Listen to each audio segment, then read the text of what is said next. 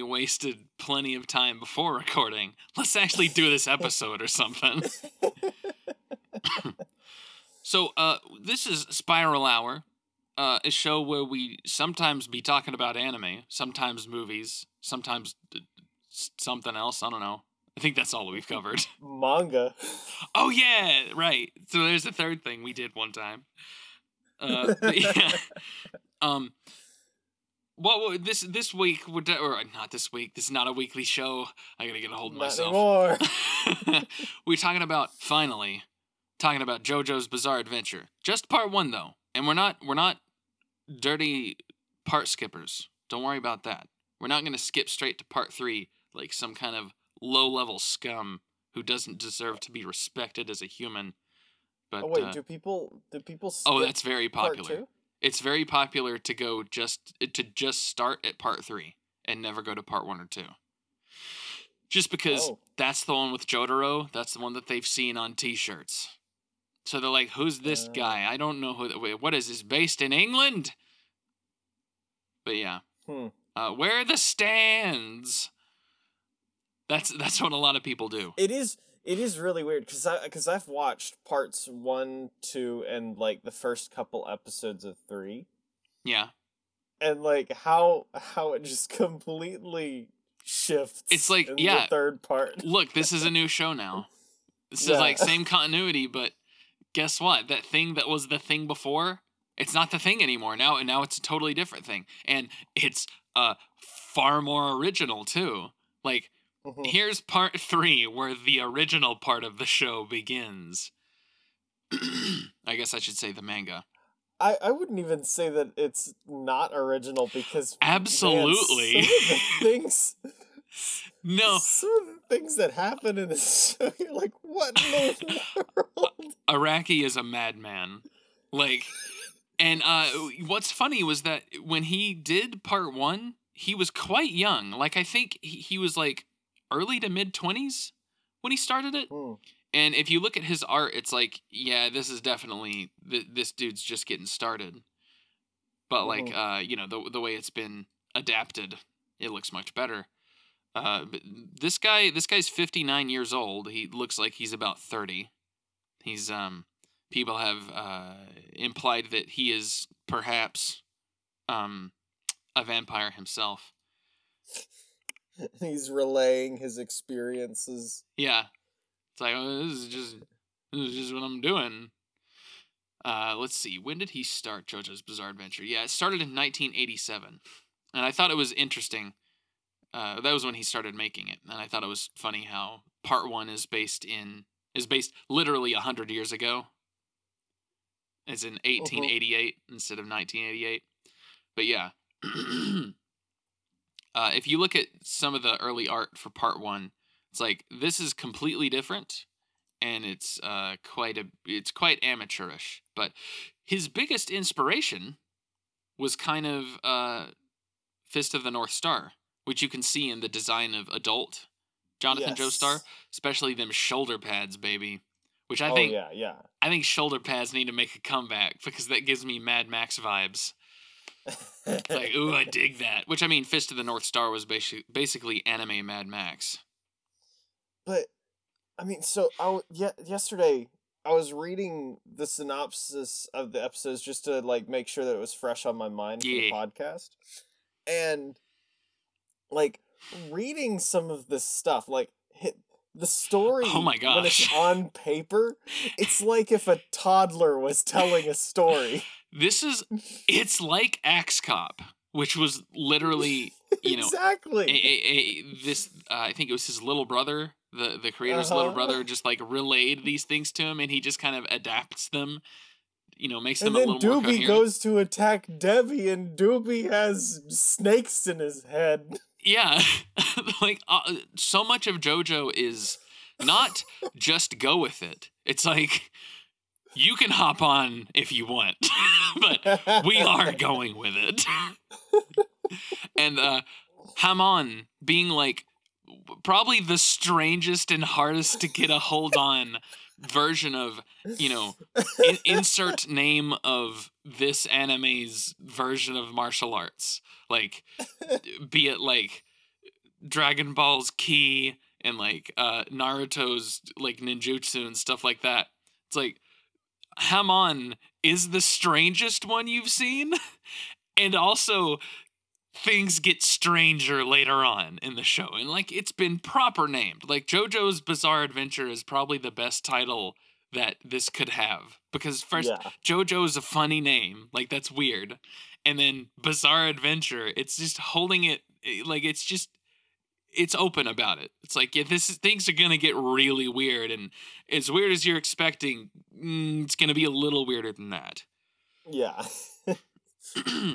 but like the Oh gosh, it was just like one of those uh like when a toddler is telling a story about these two made up superheroes and then oh but he do, he does this oh but he does this! Yeah it really feels like that and like there's there's a a magical quality that comes from being able to either make this up as you're going and have such fantastic showmanship that not only does it not hide itself Mhm. you know the fa- the fact that you're making this up as you go but the fact that you are clearly making it up as you go is what is so exciting about it but then Yeah.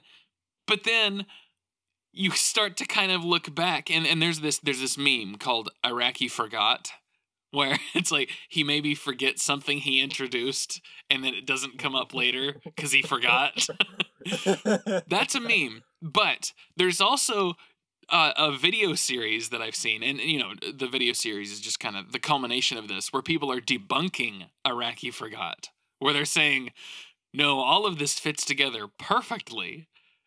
And maybe he does have this all figured out, which arguably makes it even more impressive because it's just completely off the wall. Like, to think that planning went into this madness. Like that that might that, that like that's more brilliant? It's not just pure skill? Like it's there was like a mental force behind it. Hmm so yeah um aptly named. And uh the the way that the art style works which uh, it's sort of it's kind of a little more brought in line with itself in the anime adaptations because this is long after the manga has been going on which i think it's interesting how long it took for this to get an adaptation that really stuck there was a, a, a Yeah, movie there was one in 2000 wasn't it yeah 2000 was the ova series i want to say Mm. which was an adaptation of uh, part three like that's a stardust crusaders adaptation which part one is also called phantom blood the one that we're talking about before Right. that there was a an animated movie that adapted the entirety of phantom blood that after its first screenings was so bad that it didn't get another screening and Araki had it all destroyed. He was so enraged by how poorly made it was. And whoa the fact that they wrote out Speedwagon in particular gave him fury. And he went on a destructive rampage, making sure that no one could ever see the movie. So, so i guess we, we would never be able to find it oh no, you can't. Uh, there's a few minutes that exist online that was, uh, like, I think re- recorded from a camcorder. And it's the like the opening credits, but that is it. They, no one can see it. What was created Oh, was destroyed because they incurred the wrath of the creator. but oh man yeah, and then like uh, there was that OVA series, which hmm people say is quite good. Like people very much like the OVA series. It has a, a very different style, and there's you know. from the few moments that I saw of it because I accidentally clicked on it when I was looking for JoJo. Gotcha. Um, uh, it looked like Fist, Fist of the North Star, or for the little that I've seen of Fist of the North Star. Yeah, it, I mean, well, you know, 2000 versus 2012, the art style was much different, and it Yes. looks more of its time. I would say that uh, the modern one doesn't really look like an anime of its time. It still looks like something from the 80s, and then hmm the color palette is all its own. Like there, there's there's nothing that has the color that the anime adaptation does. Oh yeah, he he plays it fast and loose with the colors. Well, and that's not Araki because Araki Oh, does yeah, right. the manga. It's all black and white. But but his is he his is co- he involved with the? uh no, adaptation? he's busy making the manga still. It's still going. And these guys are doing some real good work. Yes, uh David Production, people who do Fire Force. Oh yeah. Uh, if I could, I guess, figure out who directed the adaptation, I guess I can track that down real quick. But yeah, whoever's in charge is doing a great job, and uh, I don't think there's anything quite like it that I've seen. I mean, there's Mhm. uh, things like Mob Psycho 100 that are quite interesting or quite in, quite strange from a Mhm. visual standpoint. You know, they have those moments, but uh, they're they're used. Not that Mob Psycho does this, but they're not just used as like you know eye catchers. Like Yeah. there's uh, it's like turning points or whoever's in control, the colors will change in their favor or whatever. And Yeah. Or even even just to show like an internal dialogue. Yeah. And it's it's so good. Like I really like it. Like uh, I remember when I first saw screenshots of the 2012 anime, which is like I had never heard anything about JoJo's Bizarre Adventure. And then when you watch it and the more you watch it and then you have the context of this is from the 80s and 90s, it's like, "Oh, this is what everything's been ripping off." Mhm. so that actually kind of leads into I would say my first criticism of the show, okay. but uh so Oh, there's plenty to was- criticize. Like yeah, I'm not I'm not gonna say that this isn't like that, that this is perfect. the so there is a lot of telling not showing in this Yes. show and but the thing the thing that i was going to say was like it makes like most of the time if it was just a normal anime it would be like you know it would just focus on their face and then you know an echoey voice of their internal monologue would come on.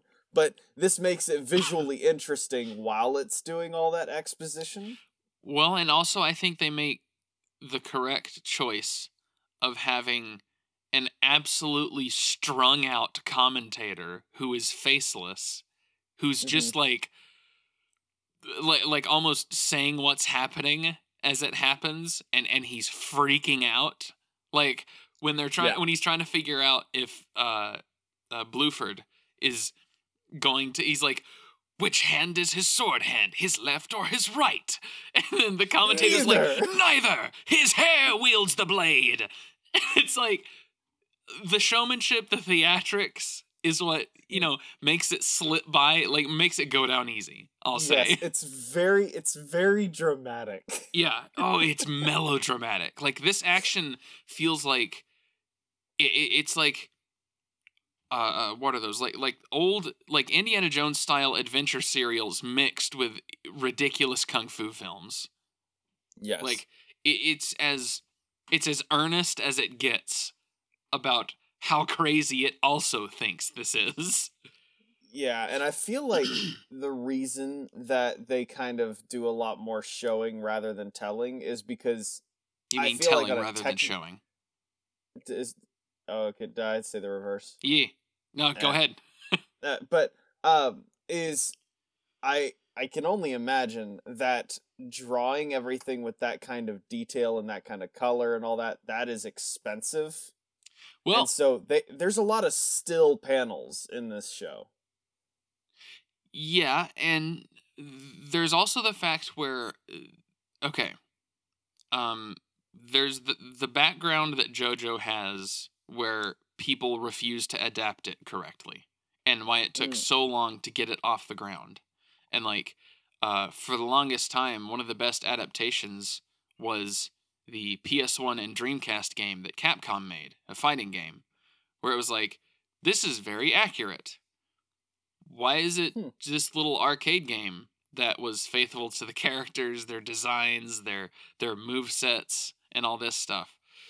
Um, there was like this really cool detail in that game that I always like bringing up, where uh, you can't play daytime stages with with vampires.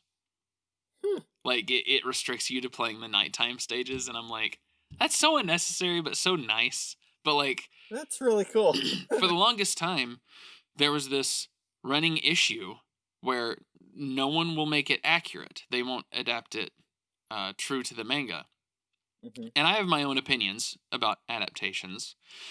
But this is what people really wanted with JoJo because it almost seems like JoJo's so weird that you know someone's going to change things.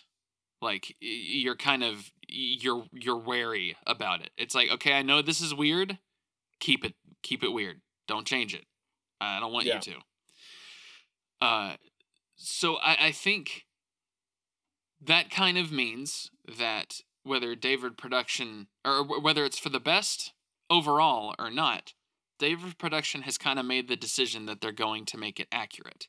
And if you think about a manga where it's like I have a limited amount of panels and I'm Mhm. new to this, you know, I haven't quite hit my stride yet. I need to include little boxes explaining what's going on because I gotta have this out next week and I can't cram another panel in here. Okay, So saying- sense. Neither his hand wields the blade. It's kind of like, just in case it wasn't obvious, he's wielding it with his hair. I know that's weird, but like, I can't make another picture of that. Like, I, I gotta, I gotta go. So like, I think, and and you'll notice part, part one. I love this show. Part one is very flawed. So is part two, three, four, and five is very flawed. Hmm. Um, and and I I I read ahead because it seemed like part five was never going to be made for a while. I, I read ahead on Mhm. part five.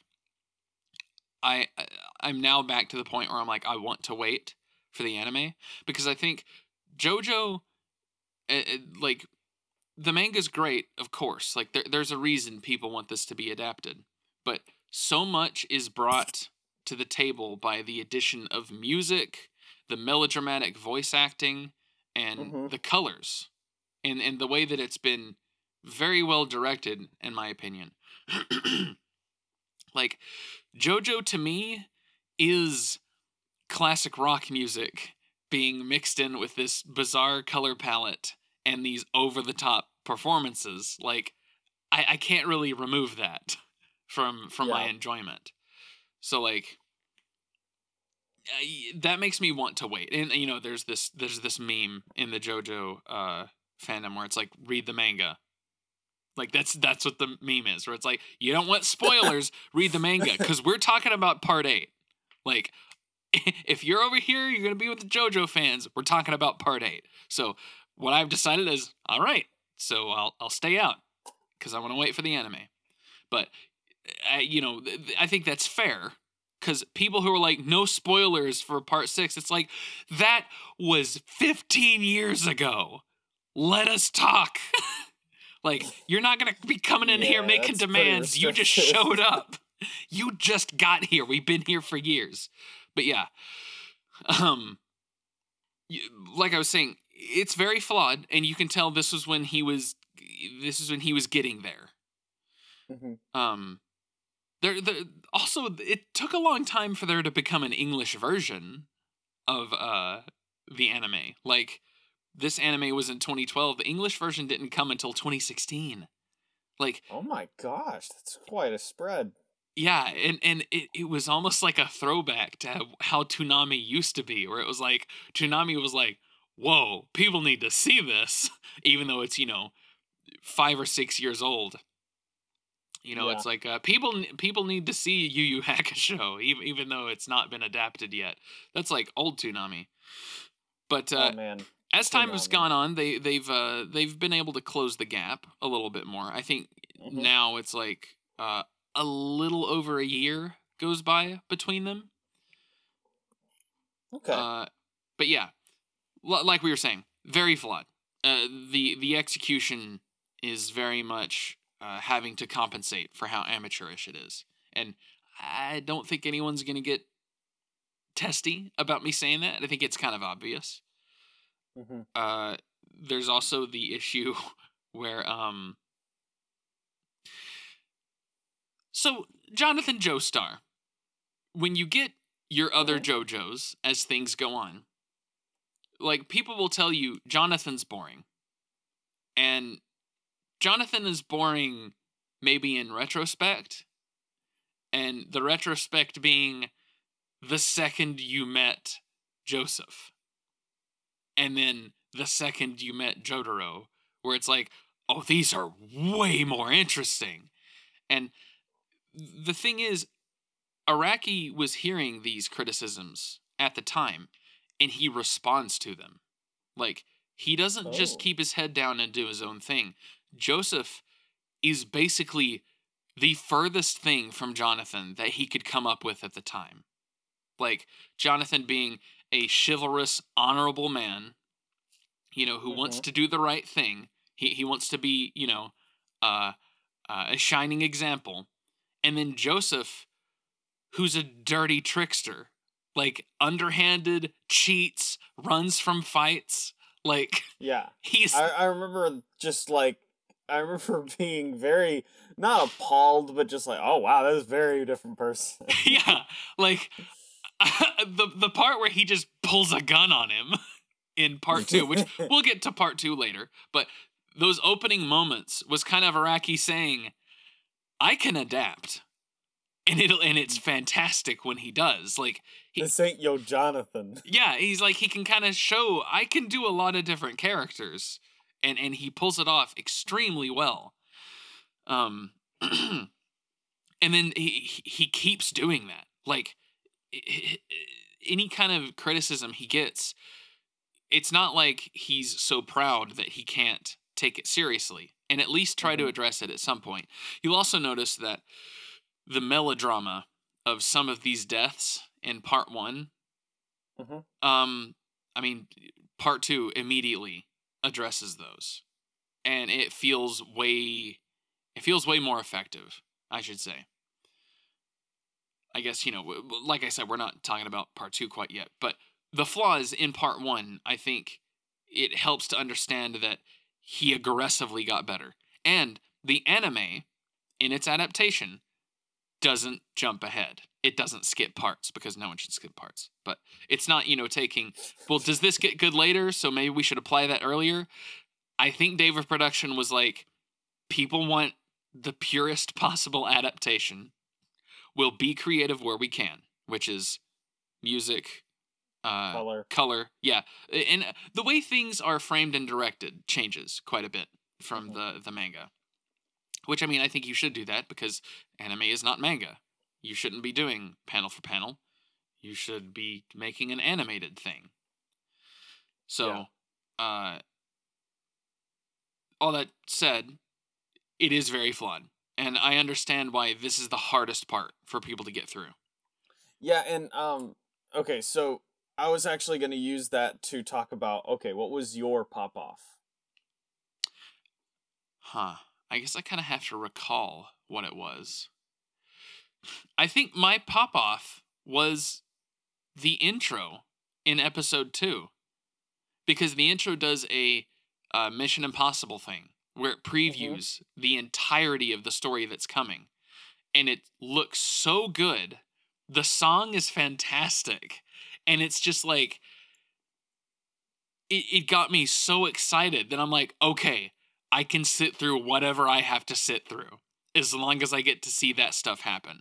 Like the the the ending part or I guess it's not quite the end, but you know, the the the pop off is in the song. The part that's sono chi no sadame.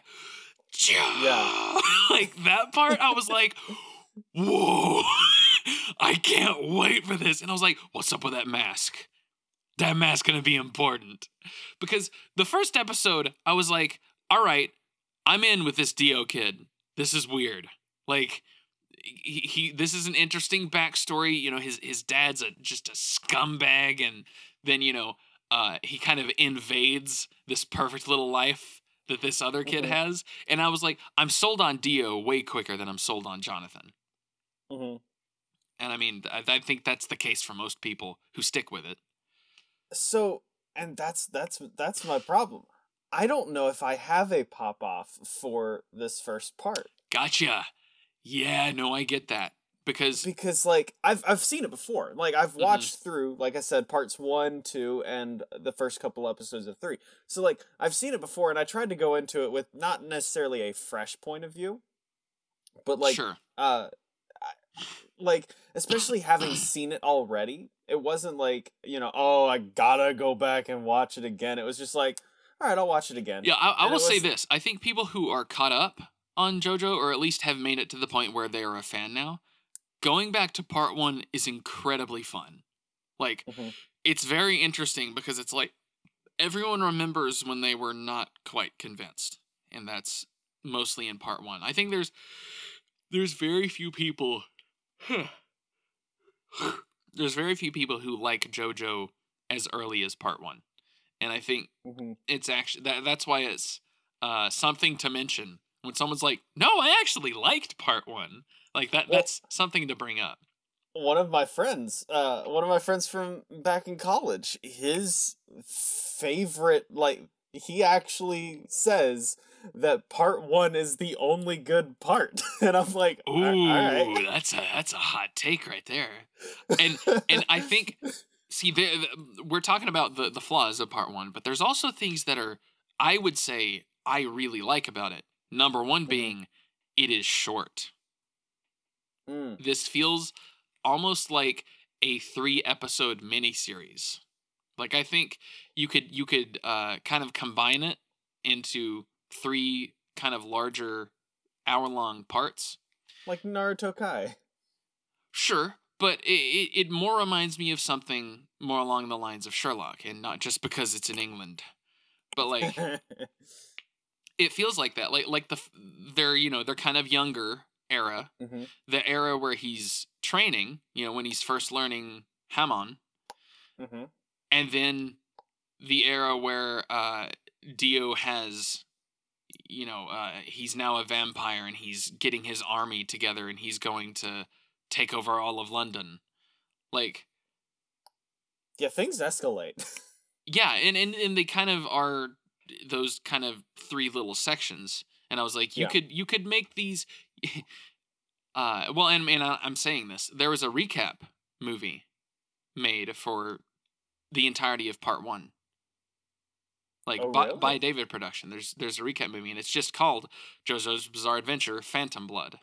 So they kind of went back and made their own little movie adaptation.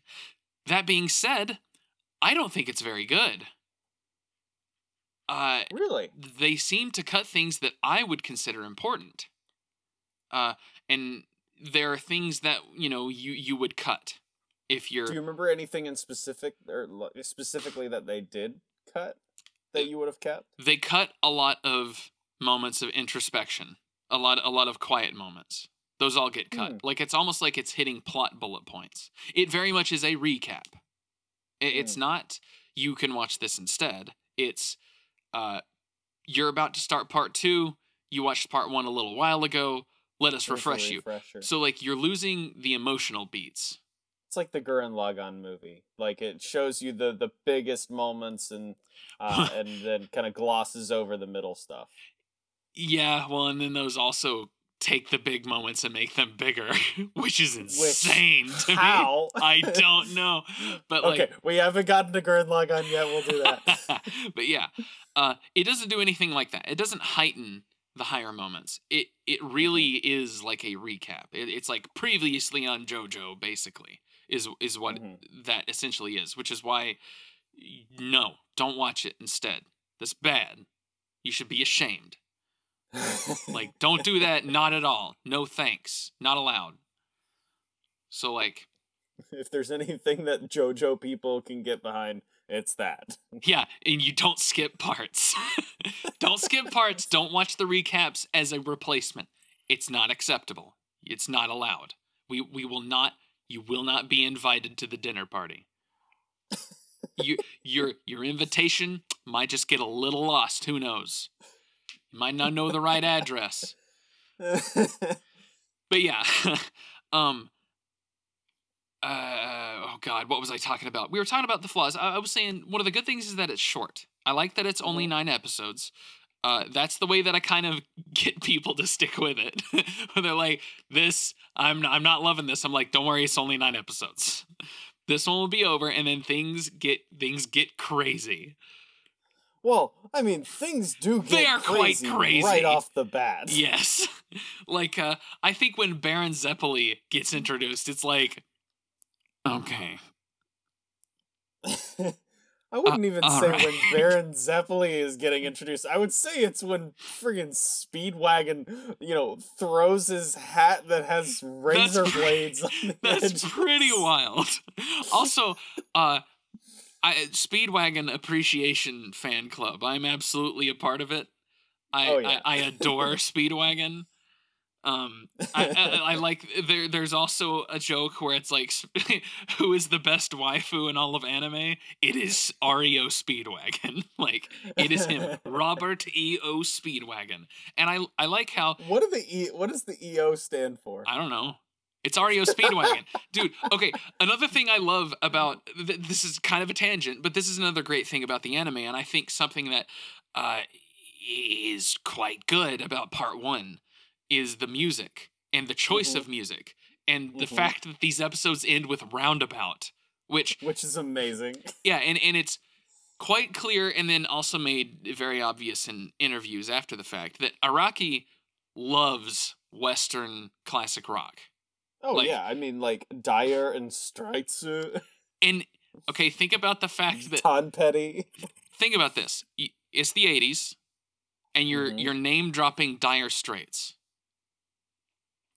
That's Oh man. that's a massive flex. Not only was he a fan of Western like rock and roll, but he had his he, he was kind of on in, in the the underground, maybe the the less the lesser known cuz I would say that Dire Straits doesn't really become that popular mm-hmm. until like like the the mid to late 90s was when they kind of really hit their stride.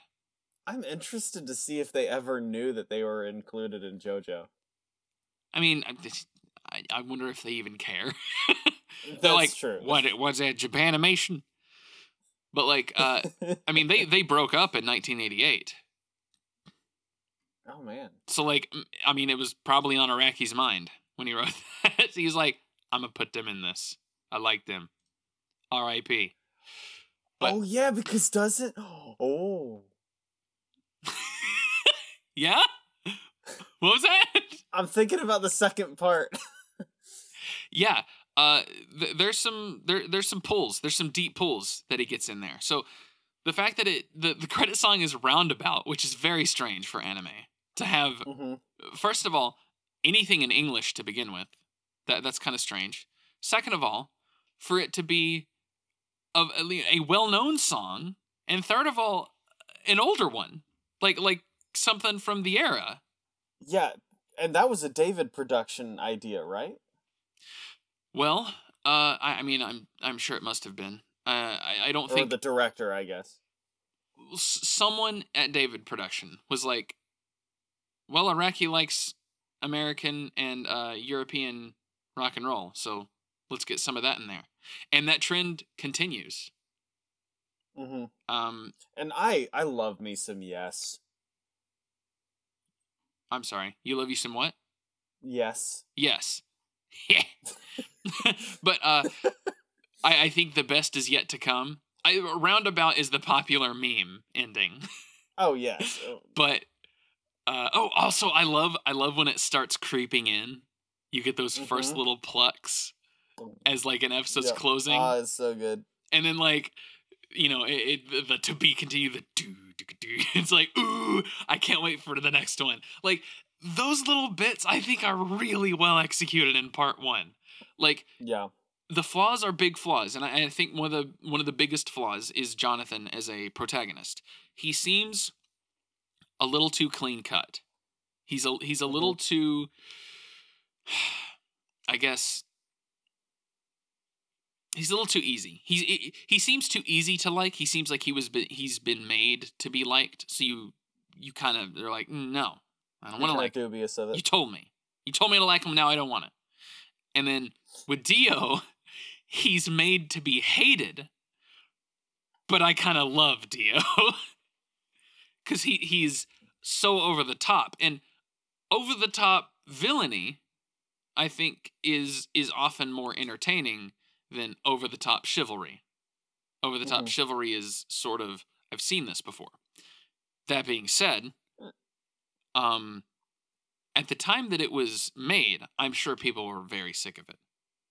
Like in the in the 80s, this giant muscle bound ultra goody goody. Like he's he's Mhm. basically Clark Kent. Yes. Well, I wouldn't even say that he's Clark Kent. I would say he's more interesting than Clark Kent. Um, like when he saved. I mean, he uh, obviously Erina. struggles more. Well, when Clark he Kent. saved Erina and she like thanked him and he was like, "This wasn't for you," or Yeah, something like that. yeah, I- I liked that. immediately. I, I I liked that bit. He was like, "No, I do not do this for thoughts.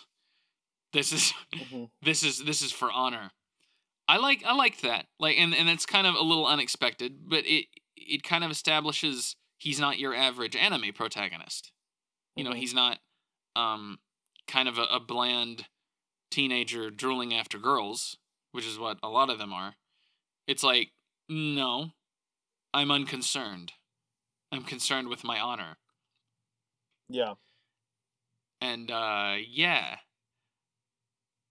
the the the thing is amidst other jojos he seems to be the most dull because he seems like he has the least to learn. He kind of seems like he's on the right track from the beginning but he's naive at first. Mm-hmm. and he stops being naive later. You know he he grows up of course. But that's a little it's a little more simple. Whereas dio's character arc eh, and i mean they're you know it's constantly this this whole story is jojo and dio. I mean they're they're entwined they're entangled dio Yeah. invading jojo's life is what starts his character arc and kind of vice versa you know jojo is the one that dio can't manipulate or corrupt you know he get he gaslights him and gets people to turn against him and he lies about him Mm-hmm. and it's like jojo who has never done anything wrong in his whole life like now people don't trust them they're calling him a snitch and he's like what did i snitch about like you have no proof you're just believing him Yeah. and then uh Dio's kind of I think he has the stronger character arc just because it seems more compelling. But it is what I would call apotropaic, which is sort of a warning. Apotropaic the definition being designed a to avert that's a evil. that's a one hundred dollar word right there. You're throwing it around like it's nothing. I th- well, I thought I said this one in an earlier one, but I guess not. But Mm-mm. apotropaic you said it this morning. Well, okay, but I've been using this word for a while. I'm used to it, okay? But like designed to avert evil. Uh Yeah. and that uh, describes something like a gargoyle on a a cathedral hmm where it's like this is a scary thing that that is supposed to show you what's at the edges. You know, what what what lurks in the dark. And it's trying to scare you. You should be scared of the dark. And Dio, you know, going going head first into the deepest darkness he can find. Because man, the kid's got daddy issues. He got some real daddy issues. Yeah. Oh, would you would you also say that this show is tonally all over the place? I'm not so sure. I guess I would need some examples. Because Well, I I guess I'm just like you know, with as goofy, and I, I, I say goofy, with as crazy as it is, you know, it kind of lured me into this place of like, oh, it's just gonna be a goofy show that has weird fights, and then a guy's top half of his head gets ripped off, and I'm like, oh, oh, okay. Well, before that happens, Dio locks his dog in the incinerator and waits for someone else to turn it on. Yeah, it's true. I guess it's just I forget that it's so dark in places. Uh, I I think uh. Okay, so so I guess it has a wide range of tone because Mhm. things do get really silly and and really like man Baron Zeppeli skipping across that that river that being in the same Yeah. show as some of the more grisly things that happen. I guess that is Yeah. that is kind of never mind. Maybe I had been numb. because man, that that doesn't that's not the half of it in in later Mhm. stuff. But like it is kind of weird that that things get so extremely violent when that doesn't seem to be the brand of JoJo. Like JoJo isn't gore. Like that Mhm. that's not what it is. It's not like part of its identity. Like if you play any of the JoJo fighting games, they don't have fatalities. Because Yeah. e- I mean, first of all, most of the cast isn't going to perform a fatality. And like then there's the the fact that though I so uh, it it tonally being all over the place, I think it just has a wide range of tone in that it can Okay. get really dark in certain moments. It doesn't seem like it's just done uh to like meet For a shock value. yeah, and and it doesn't seem like it's meeting a gore quota, I guess you would Mm. say. Whereas like, you know, Yeah. some horror movies will just have gory violent things cuz they have to meet a quota. And then like uh some of the stuff like some of the fights in the conflicts don't have any whatsoever. Like it's not like it happens every every situation. Hmm and then sometimes it- goes more li- like his fight with Dio where he cuts him in half and there's and there's no gore whatsoever. Like he's split and then he kind of goes back together and he's sort of misaligned versus you know when he when he slashes the top half of that guy's head off and it's really nasty Yeah. but I don't know. Like to me, it all kind of fits together and it's used in the right place because that part, like that moment where Dio kind of becomes the vampire. It's like that. That's when he's he's gone full on like He has literally forsaken humanity. yes, yeah, like like he's he's gone all the way, all the way down to where you know he's no longer human now. I hmm. think that was the right place to use it, where the where he's like get away from the window, and then like right after he says that, you just see Dio can now cleave someone's head off with his hand. just his finger, yeah. Yeah, and it's like he's gained this immense power, and it's like terrible and horrifying and stuff. I think that was the right place to use it, or right right place to use it. Rice. Rice pirate. Mm. Hey, Jojo. he's comes in full circle. he's in part five. well, he also made his own part. That's right. Ah, man. Yeah. Okay.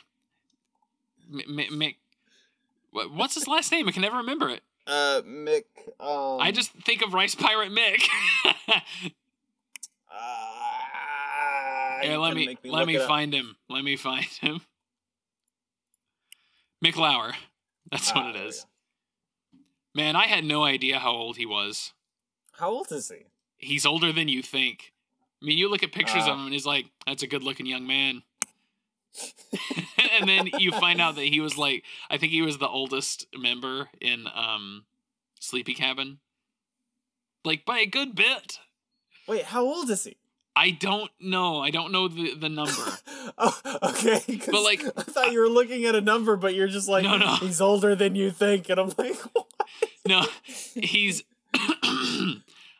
I think he's either the same age as or close to the same age as uh, Stamper, and Stamper looks his age. yes, yes, Stamper does. But yeah, okay. Getting back on track.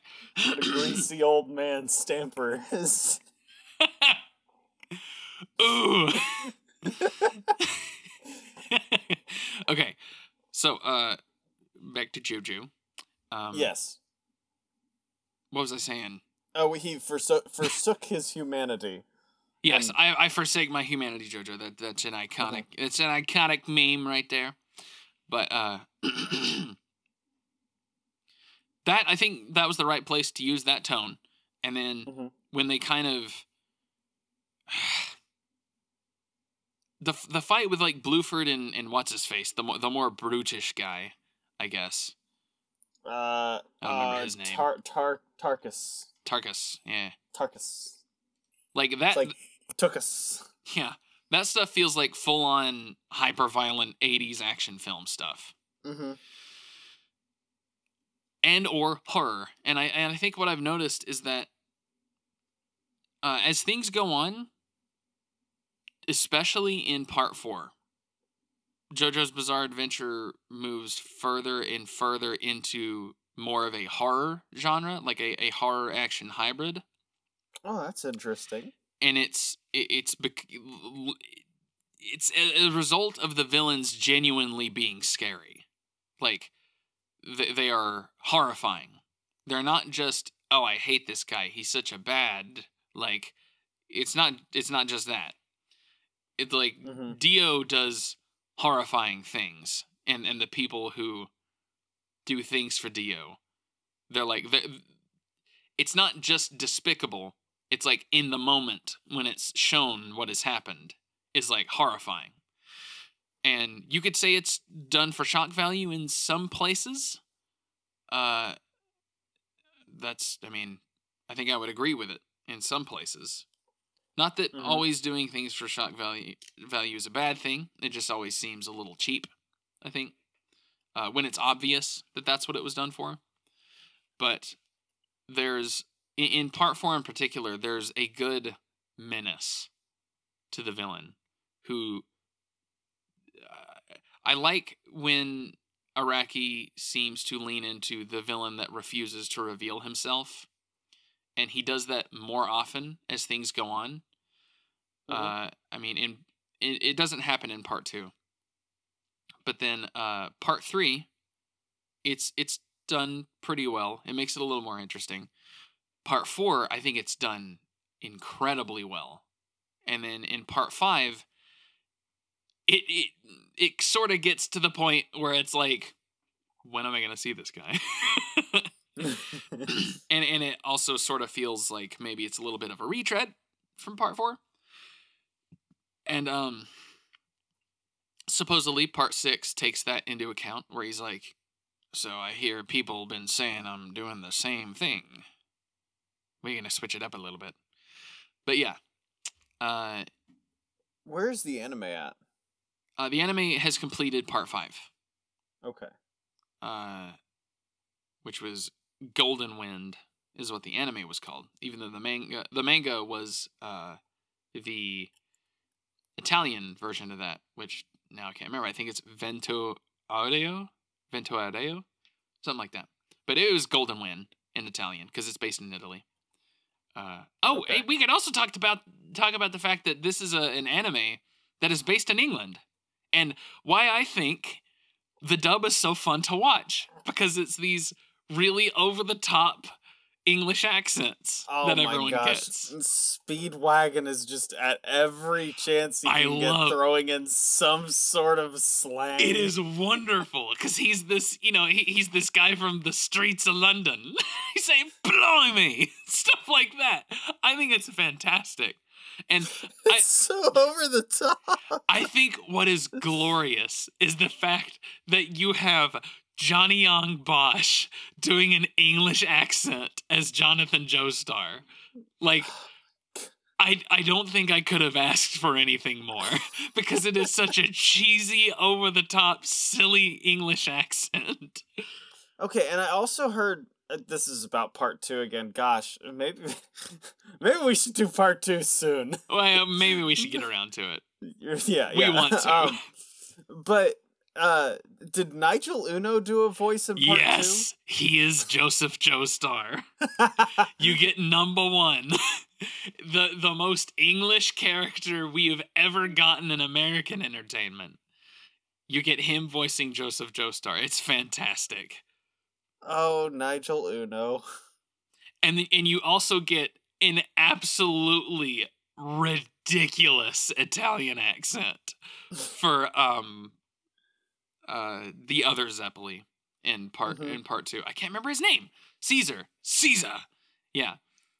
I see. I was thinking that Caesar was in part one, like based on my memory of what what all happened. Gotcha. Huh. Interesting. I think uh Caesar is a phenomenal character. I think he's I mean, he's obviously more compelling than Baron Zeppeli.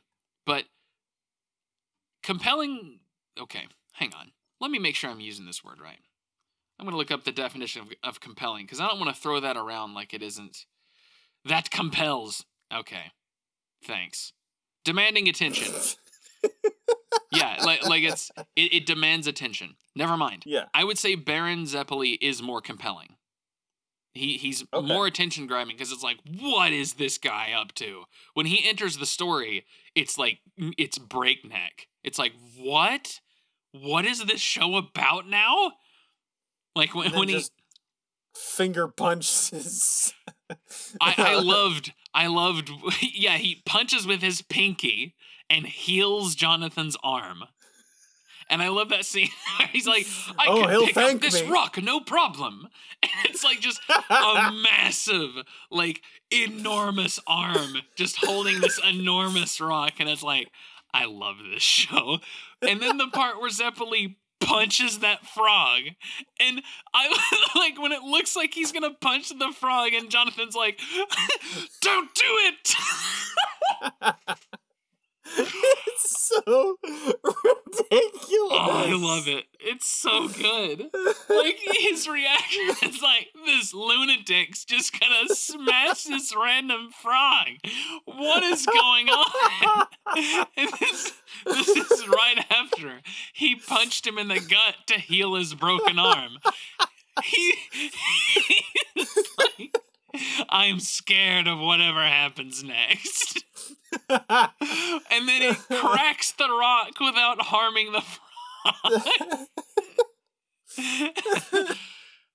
and it- also his whole getup, it's madness.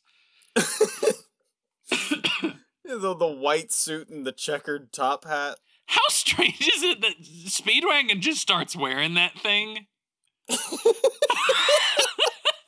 I don't think I even recognized that until you just said it. Speedwagon was wearing a bowler hat until until Baron eats it. And then just almost without explanation, he's just wearing his hat now. Like, yo, sweet hat. Oh, so uh speaking of Baron Zeppeli, he is actually the source of my first quote. okay, go for it. Um, so here, let me pull it up because I, I don't want to. Uh, when he Oh, says there uh, were I'm no, sorry. Hang on, real quick. yeah, What was your pop off? I, I yeah, I already said it. I said I didn't have one for. You don't. You don't have one for part one. Do, do you want to spoil? I guess what it was. Did Um, it happen in part two? See, the thing is, is that I I watched uh, a good majority of part two, like up to the Wamuu fight. I watched that like a long time ago, and then just recently finished. And so, like, a lot of my memory of JoJo is very disjointed. and But so was it part two that got you in? Are you even in?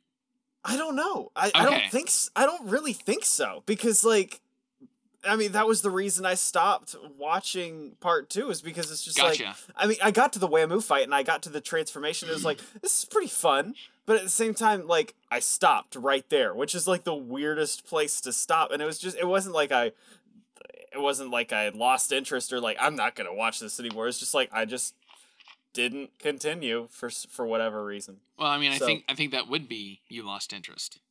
Yeah, I guess so. I mean, you don't have to worry about not liking JoJo. I think what makes JoJo's Bizarre Adventure so special is that it is so bizarre and Mhm. it, it is forged a cult classic status, despite I would say being a mite bit more successful than a cult classic.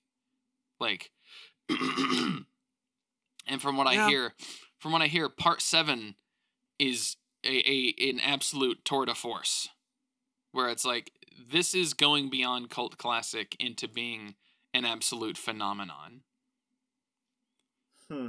So, and I mean, we're not quite there yet. Yeah, and it's like I I like the show. It's fun, but I, I it just hasn't gripped me yet. Like Yeah, it's and- not like I have to watch more. Yeah, and here's something that um I don't think I've had the chance to talk about. There's things that are very original and very creative that people just don't like. And that's Mhm. I mean I think that's almost the point, I would say. Because there's not liking something and kind of like or okay, there's there's really enjoying something. Like when you're a kid, you like find something that's like, "Oh my god, I, this is like my whole life." Like Mm-hmm. I remember when I first saw Biker Mice, I was like, this is now my entire identity is Biker Mice. I think that was when I was five. When I was five, oh my god, that was all. Uh, that was everything to me. And Biker Mice got canceled, which was shocking to me. I was like, why would they cancel the greatest show of all time? Mhm. Like that doesn't make any sense. And then uh, later on, you know, I kind of learned well, it didn't have very good ratings, and I'm like, why? Like, like it was like I didn't quite know what ratings was. But what kind of idiot wouldn't like? yeah, well, and I'm doing this to to illustrate the fact that y- you can find something that it's like this is profoundly better than everything I've seen before. Like Mhm.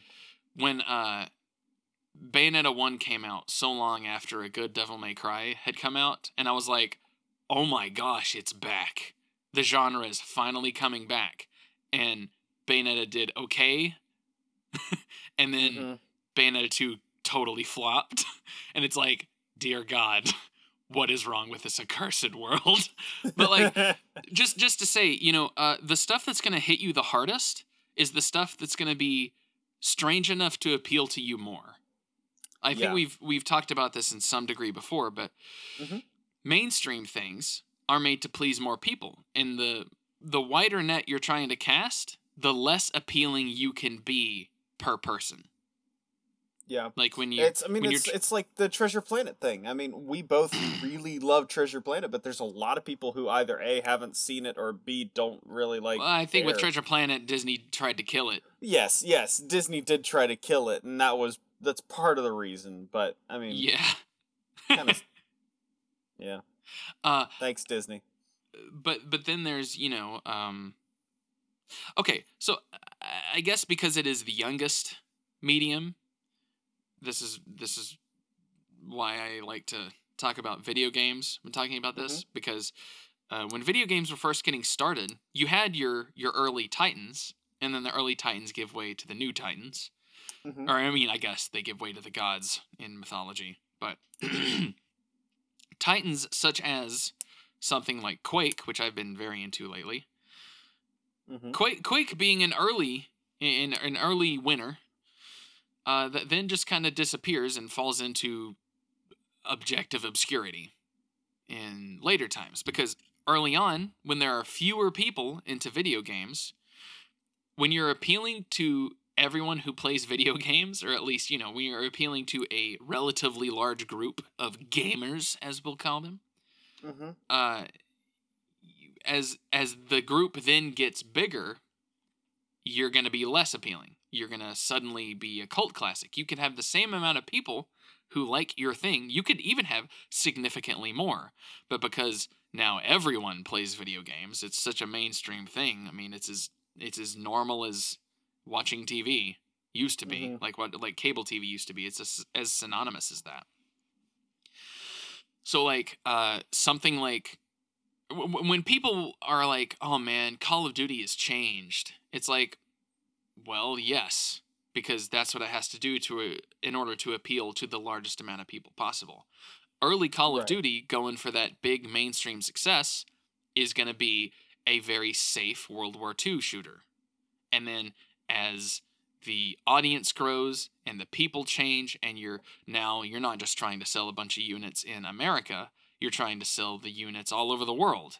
So Right. things become less and less focused. You know, you're you're zooming out more, so the resolution is dropping. And uh, what I think was the best moments for Call of Duty was when they took these weird left turns for a little bit, where like Advanced Warfare, Black Ops Three, and Infinite Warfare, which uh, the mainstream, the gr- biggest group of people would say was the worst, was the worst era. I see as the best because it was the most appealing to me. It they took this sudden and and like and and, and it was sudden. It was it was like shocking how quickly they just went full on sci-fi and then kept going further and further into the future and getting weirder and weirder, Mm-hmm. which they then totally reset and went back to World War II right after because they were like, all right, well we like that big like earth breaking money, so Yeah, and I mean, look, I I really enjoyed Black Ops. I still haven't gotten around to uh to Infinite Warfare, um, which was the one that you got me. yeah. Uh, but I I really loved the first Black Ops, and then I remember the second Black Ops coming out and being in the future and being weird and yeah, and it was like futuristic, and I was like, that's really cool. yeah, but it was but like I never got around to it. it was near enough future and it was basically talking about things that uh, were kind of already happening like drone warfare and stuff like that. Mm-hmm. uh, and that kind of you know they actually predicted that as coming later than it actually did. But uh, then with ghosts they kind of doubled back to more modern era stuff. They had a little bit of a post-apocalypse thing going in there and they the futuristic tech they had was like satellite weapons but you know that's that's believable we could probably do that right now then Yeah. with advanced warfare it was like all right exosuits which we do not have Yeah. and then black ops 3 was augmented limbs and people with with eyeballs that are cy- like it was full on cyborgs and stuff like that and like Mhm. hacking people's brains because their brains have operating systems working in tandem with the brains and then infinite warfare being we are now a spacefaring species.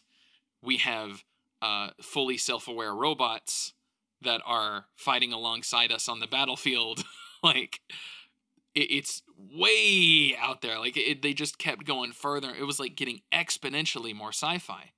And i was like this is magnificent. Like that was in my opinion the golden age of call of duty. And a lot of people would think it's the opposite because that was when they took the most risks that was when they were the most creative hmm and I that- remember you describing Infinite Warfare as a space opera, and I was like, "Oh, whoa, what is this?" Yeah. Um I mean it's not as good as some other space operas, but it was strange that Call of Duty was a space opera for a year. Yeah.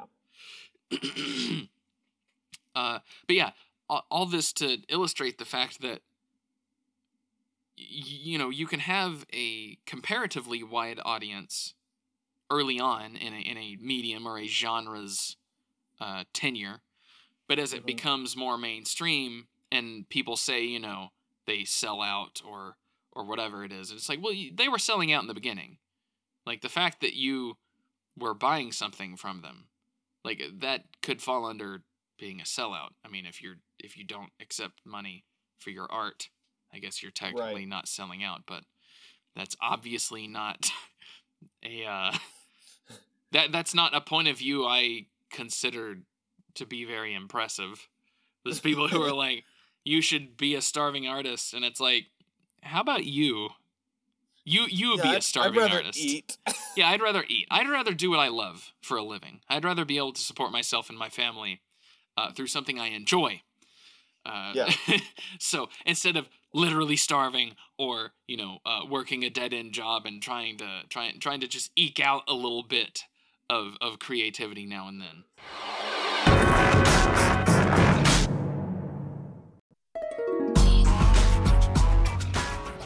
But yes, uh, I, the thing about JoJo is that it is so beloved uh, by its its fan base that uh, you know, and there, there's obviously a degree of elitism in there, and it's because it is good. It's because it's well made. But even when it's at its best, which I would say, uh, as far as the anime right now, would be the latter half of part three and part four are, are its strongest. Part five is great, but part five has, um, I would say, some pacing issues. Uh, Mhm. But yeah, uh, like like it hasn't peaked in part one, but like if if you're in at part one, then that's because it, it, it's strange in a way that specifically appeals to you. Hmm. And that's a good thing. Yeah. And and the reason so many people bounce off of it, this is what I you know, I kind of had to uh come to terms with this, you know, around high school or whatever where I'm I'm trying to tell people all these things I like and they're like, "What the heck is this?" Like I can't remember who I showed. I showed someone Bayonetta and they were like, "What?" Like, "Uh, you like this?" And I was like, "What are you talking about? It's the best game ever." but like yeah it was like I, it kind of you know hit that wall i kind of bounced off of something uh, i think i also showed someone mad world and they were like this is a bit much for me and i was like what are you weak like it's black and white. it's it's like he has a chainsaw on his arm what do you want from me but yeah like uh the thing about jojo is that if you bounce off of it it's like okay join the club Yeah. like I don't think you really have to. The thing about JoJo is that you don't have to really explain why it's just not quite grabbing you because the people who it does grab, they can barely explain why. Like I, Hmm. I really, That's that's Am to not know. I really am not sure why I love JoJo so much. And JoJo has this weird quality where uh, it, it's not like the more typical uh shonen anime you know like especially like the battle and martial arts ones like dragon ball z like people who watch dragon ball z want to start working out Mhm. people who watch jojo want to start doing jojo things like th- they what does that mean?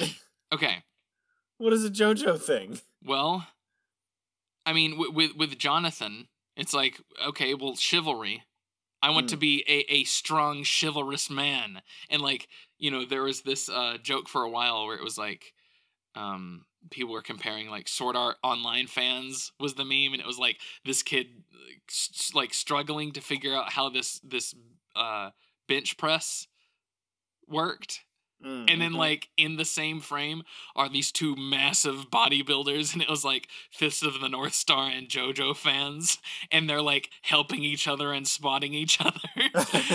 and it's like being gentlemanly is a pretty uh you know that that was the thing that people get out of Phantom Blood and it's like Speedwagon, you know, is just like absolutely delighting in how gloriously chivalrous Jonathan is yes. and and it's you know he's this this shining example where some people would say it's kind of boring but i mean who wouldn't love to be a little more like jonathan joestar Yeah. Oh, absolutely. So okay, I can understand what you're saying now. and then it, there's it's kind of different with each one like in part two it's like joseph is so unpredictable he's such a wild card that it's like well that's appealing i want to be like that guy hmm Um, and then you know the character arc that he has in part two is also an interesting one for him.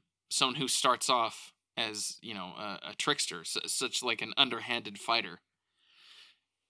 Now, I, I do have a question. Do all of the parts are all of the main characters these gigantic muscle bound No. just feats of just sculpture? No, uh, I think they consistently get smaller as things go on, to Oh, the point where part six is the first female JoJo. And oh. I mean, she's she's got a typical female frame. She doesn't have a a a big, muscly Amazon frame, which is what you would think if she was like a direct descendant of Jonathan. It's like, Yes, he I had a daughter, she would be an Amazon. Amazonian. yeah, but like, uh, Jonathan is the biggest it gets, and uh, there's this very nostalgic, sentimental GIF that was made for uh, I think Jonathan's canonical birthday last year, where it was like him meeting the all the JoJos that come after him, and he just dwarfs all of them. Like they all look like manlets to him, but he's Oh, like jeez. he's just like smiling and happy to see him and like picking them up and stuff. But like That's really cool. Yeah, and and JoJo or uh, Jonathan becomes better as you see what his legacy is as things go on because these are all stories about direct descendants of Mhm. Jonathan Joestar. Uh, in some ways, a little bit unpredictably than others, or a little more unpredictably than others. Um, but like, yeah, I, I'm pretty sure when it when it gets to like uh, Jolyne, there's quite a few degrees of sep- separation between Jonathan and you know his descendants that these are about. But Yeah, because even Joseph is just his grandson, not as even n- not even his son. yes, Joseph is his grandson, and then uh, Then it's Jo- George, isn't it?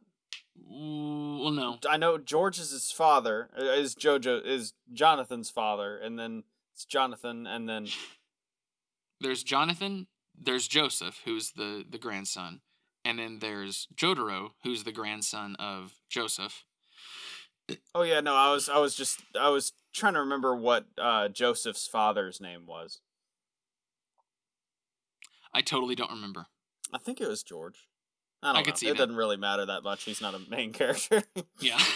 but anyway, I was just going to say uh all of JoJo's Bizarre Adventure is about legacy. And I mean they Mhm. they are all named JoJo in some way. And uh, I like how creative they get. Um with Josuke in part 4, it apparently is lost on people who can't read kanji because it would just be a pun that you could call him JoJo. It's a, it's a Oh. kanji pun, a visual pun.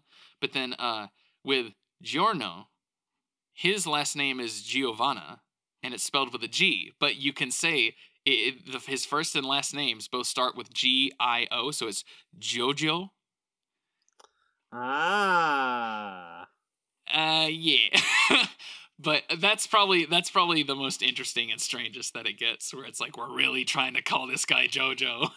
but uh, yeah, the the whole the whole series is about legacy. I mean, Sono Chi Sadame is a fate dis- determined by his blood. Where it's like Mm.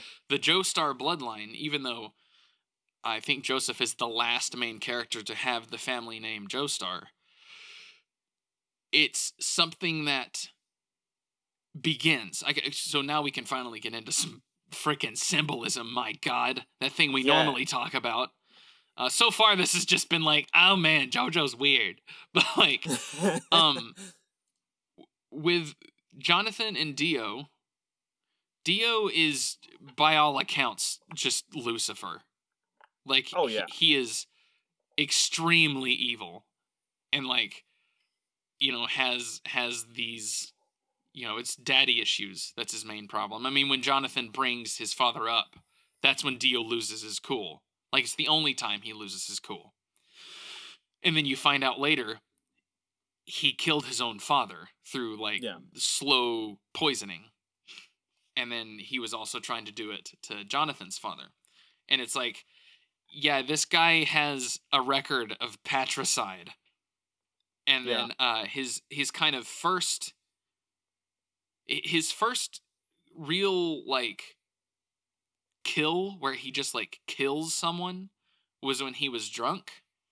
That was, you know, his his drunken tirade in oh yeah. in the streets and then he's kind of like you know he's cursing himself where he's like here you are you know a no good drunk no better than your father and whatever and it's like he, he's kind of uh it's it, but it's a weirdly human moment for him Mm-hmm. where you know he's mad about something you know he, he he's like his plans aren't coming together very well all this stuff that you know he's trying to set up for himself so he's Mhm. like he it's not like he even decided to go get drunk it's just here i am i went and got drunk because i'm mad And it's funny because even from the very beginning, I and this is definitely only because I've seen the show before, but I could only see Dio as a vampire or like as the like quote unquote above human thing that he is. Um Well, like- yes, and and the the thing being, he is a vampire before he is a vampire. yeah. Like he he invades. He had to be invited into their home.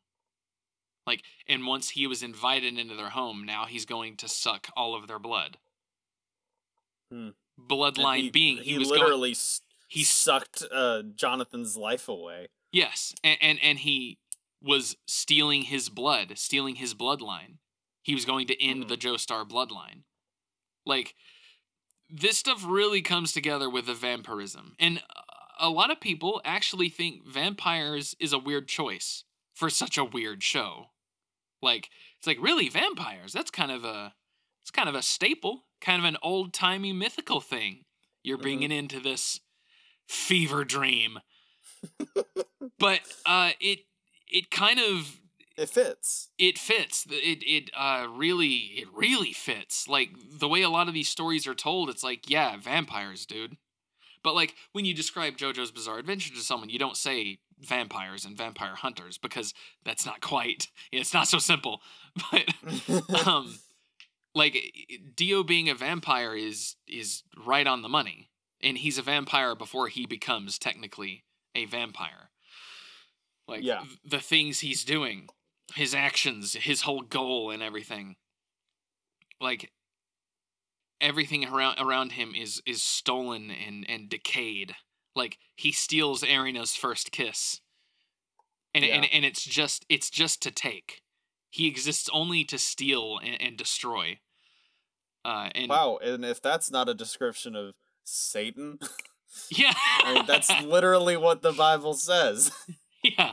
Like he, he's and he's he, he's a good uh, analog for Lucifer. He becomes more so in later parts because you know he's this. Uh, they they don't bring it up much in this one. Of course, they they talk about in the you know when you get to their grown up scene when they're playing football, and they're talking Mhm. about you know how Dio's an athlete and you know he's you know he he's both tall and attractive and charismatic just like Jonathan is, but his is in you know uh Blonde. man blonde people. They're the freaking devil. Yeah, you can't trust them. Just you know remember this is a podcast. Not everyone knows that i'm blonde. Um the the the the fact that his charisma is it's very what what, what am i trying to say? Jonathan Manufactured? No, well, not manufactured because it's real charisma. Like charisma, you know, charisma ha- is, you know, it has two sides to it. Obviously, you know, there's the uh, seductive. I was gonna say it's seductive. Mm, he has a seductive charisma about him, where, you know, uh, Jonathan's is gentlemanly and honorable, and you know, he he's a, he's a tower of a man, and it's like, oh, I want to be like him. Mhm. Whereas with Dio, it's like, I want some of that. It's like I want that power. I want that that freedom he has from like morality or whatever.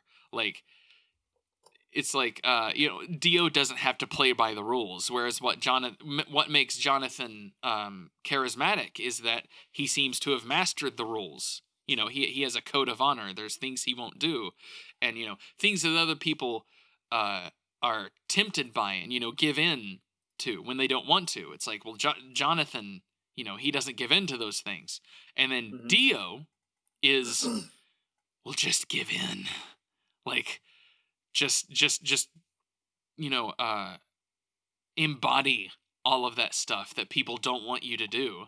Like, Yeah. th- it's like they're the ones in the prison. Like th- they're they're imprisoned by these rules. I am free from the rules. And you know, when he rejects his humanity, he's what it- you know, the way he's saying it is I'm kind of Dio's kind of freeing himself. He he's unleashing his potential. hmm But then there's the fact that vampires are killed by sunlight. Yeah, So so, he's only he- free half the time. Well, and he's imprisoned. He's literally imprisoned himself. Yeah.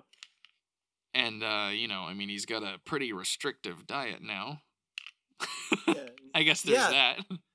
That's you know Wouldn't want to be a vampire too much. But yeah, um, there's the whole thing where it's like he he supposedly has become he's gained limitless power or whatever, but he he literally cannot do certain things now. right. So not And- so much limitless power. Right, and, the only way he can survive, you know, by drinking blood is to is to destroy others. Like he, he now has to take from other humans. He has to Mhm. become uh uh like like as a result, he is less than the sum of his parts. Whereas um Jojo gets to leave a legacy, and that is exactly what Dio becomes jealous of. Jojo has a bloodline, he has a good father, he has a future. So Dio is jealous of that. And at the end, Dio's plan is to take Jojo's body from him. Well, one continuing that whole cycle of take, take, take. Yes, Uh, he can only also- steal from from Jonathan. Yeah. And if you aren't looking at symbolism or the meaning that can be gleaned from this stuff, uh, if you do know what happens later in the story, which I don't think is much of a spoiler, is that this isn't the last you see of Dio. Yeah. the- One, I know that he comes back in the beginning of part three. Yeah, and and they Uh, explain they they they explain how he came back. Mm-hmm. He succeeded. He took Jonathan's body. And uh, in a way, uh, some people say, well, then Jonathan lost at the end of part one. I don't like that. But No, but he did. Jonathan is the one with the legacy. Yeah. Like, some people are like, okay, so, you know, there's the whole Batman or the Spider Man thing where it's like, well, if Spider Man and Batman weren't doing these things, the villains wouldn't even be here. It's like, you know, th- this is kind of almost challenging them to show up. And, you know, uh, there's the, uh, as, as the, the, the light gets lighter, the shadows extend, like the Mhm. shadows get darker, yin and yang and all that. Mhm. What you can also say is that Dio created Jonathan. oh, eh, Dio created JoJo's legacy. Like Dio was the thing that made Jonathan more than just a you know a rich gentleman living in his mansion Boom. was an honorable That leads man. me right. Oh man, the moment you started that sentence, that leads me right into my favorite quote. Okay, go um, for it. But uh, my favorite quote was from uh, Zappoli, Zippoli, the, the Baron weird Zeppeli. Baron Zeppeli. Uh, there were no Vikings in the land of Norway until the north wind blew in and created them. Oh my god, I love that one. Like Uh, that's such a good line. I- and talking about like how adversity.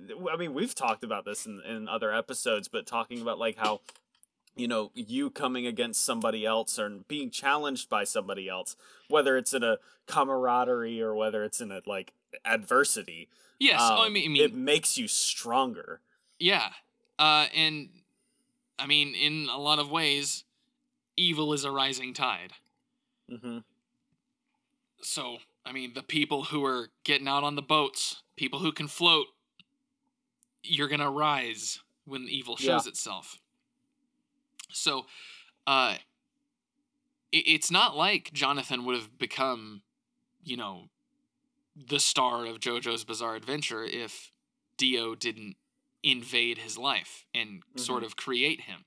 And I think that was one of my uh that was one of my that's one of my favorite episodes of the Powerpuff Girls, the original show, where Mojo Jojo learns that he created the Powerpuff Girls. And he's like shocked and stunned because he's like, I created them? or whatever. Like he, he's like he like he can barely speak and he's like, It was me. But you know, it's kind of the villain making trouble. You're gonna start making heroes yeah. because you're creating a reason for people to rise and stop you. That being said, uh, if that was the case, then the Joestars would just be reactionary, or like JoJo would Mhm. just be reactionary, and I think that's a fine criticism for part one. Jonathan is a bit reactionary. But then there's uh well what becomes of later JoJo's they are no longer that. They are like active basically like active knights of a of some round table. Or it's the, like they of the of the star. okay. Star tape. All right, you I'm got trying you, too hard for that one. Um, they they basically become you know a, a chivalrous force where it's like they are seeking out places to help essentially one in particular okay no i'll say two in particular uh, up to part five that i've seen where they sort of make their life's work you know of course there's an inciting incident that makes them be what they're going to be but um i mean there are some that become recurring mm, some more than others hmm and it's because their story didn't end when they beat the bad guy. Like Jonathan obviously dies at the end, so that's why his story kind of ends there. But you also got the feeling that now that Dio was defeated, he was going to go on living a normal life. Uh, normal as a, a, a towering, chivalrous man could could live. You know, he's probably going to go do some good. He's not just going to do good for himself. He's probably going to go make the world a better place in some way. Yeah. But uh and and he is able to do that by basically keeping Dio from getting what he wants and uh creating a legacy that then consistently keeps Dio from getting what he wants. That you know, uh the thorn in the side is more the Joestars than it is Dio. Yeah. Dio is basically just an eternal evil that keeps reemerging only to be stamped back down before he can cause too much world ending trouble by the Joestars, who uh, inevitably are going to show themselves when he shows himself. Yeah. So, uh, Which ah, that that's that's a really cool like uh, the the way that you said that. You know, they're inevitably going to show themselves, and it's like I wouldn't be surprised if later on there is a person who isn't even in Jos- Joseph's lineage. I mean, I, that probably wouldn't happen just because the whole Well, I- story is about Joseph's lineage but, or but Jonathan's lineage. The thing is, is that as things go on, more so than part one, uh, the later parts, there's a lot more people getting caught up in the adventure who are becoming Hmm. heroes because of the Joestars. They're kind of follow. They're they're following them. You know the the knights to King Arthur, hmm and uh, part three probably. I mean, part three, the Stardust Crusaders. That is, you know, there's a they're a team. They're a group of people, and then uh, part four. I mean, not to spoil anything, but it, it's got a a massive ensemble of characters that are all kind of being pulled along by uh, the the Joestar lineage, and then uh, I mean, part five more so.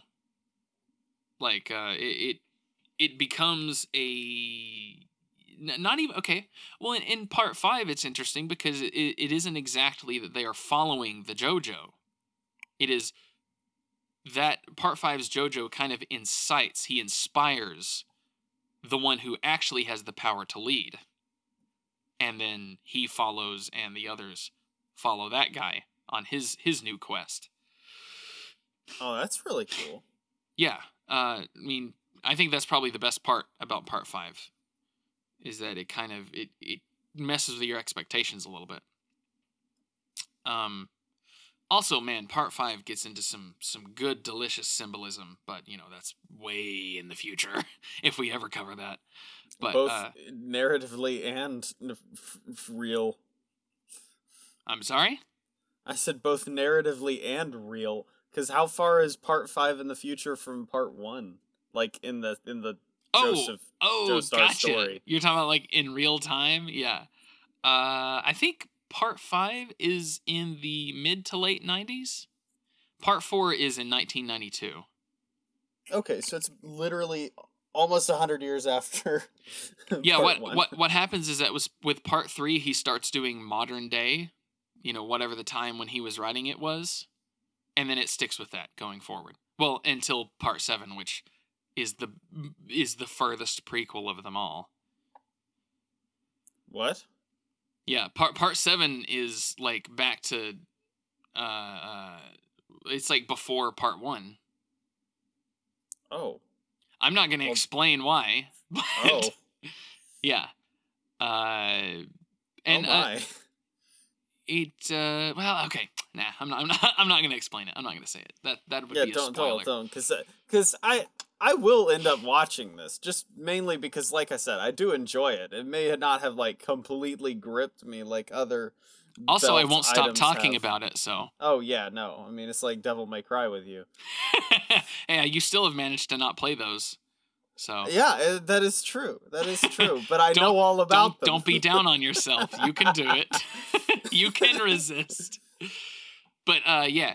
Uh so basically just to say uh I think the symbolically JoJo is actually quite conventional. Plot-wise it's absolute madness.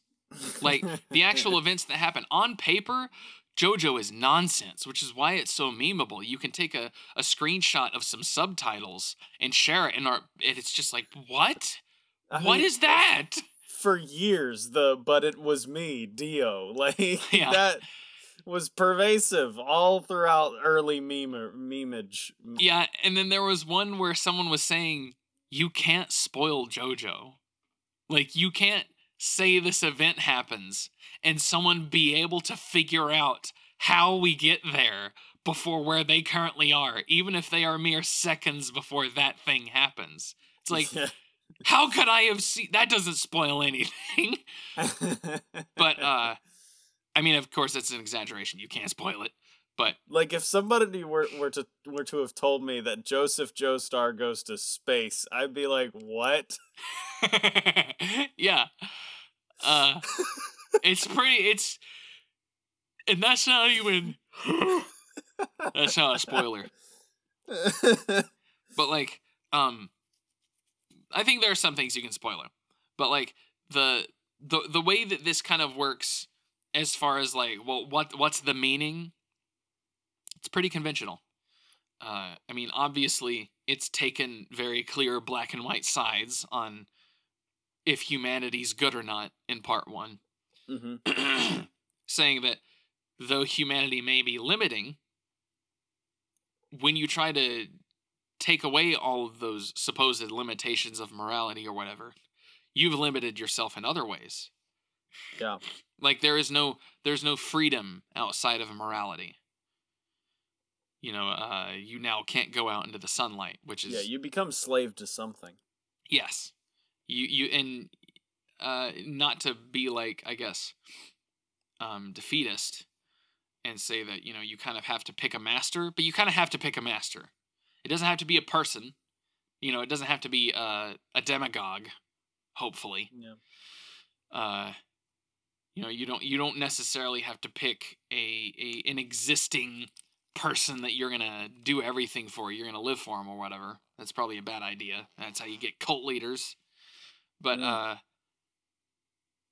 you kind of need something to be oriented towards, and with Jonathan, it's maybe a little too on the nose, a little too easy. Where it's like, you know, he's just being a good gentleman. hmm Uh, but he changes Speedwagon. yes. I, I was actually going to mention that when we started talking about the three pillars of what we call belt. Yeah, uh, I mean, we we talked about the legacy, of course.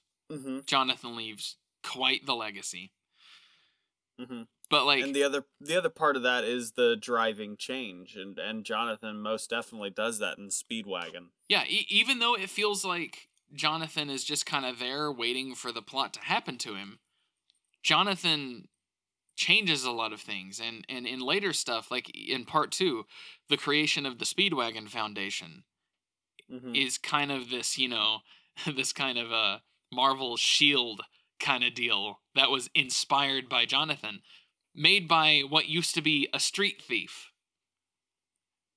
who was and just then so inspired by this man he tried to mug. yeah and, and then th- i mean this is also in part two, but that Nazi. oh yeah, Stroheim. yeah. Like, wow. Uh, that's interesting. That's kind of um, hmm. That'll be an interesting conversation when That- we get there. That's a bit of a tough one to deal with because Stroheim, after the fact, then dies Yeah. dies in war. Uh huh. In World War Two. Yeah, because he was fighting for his country, and Yeah. you know, there, there's a difference between.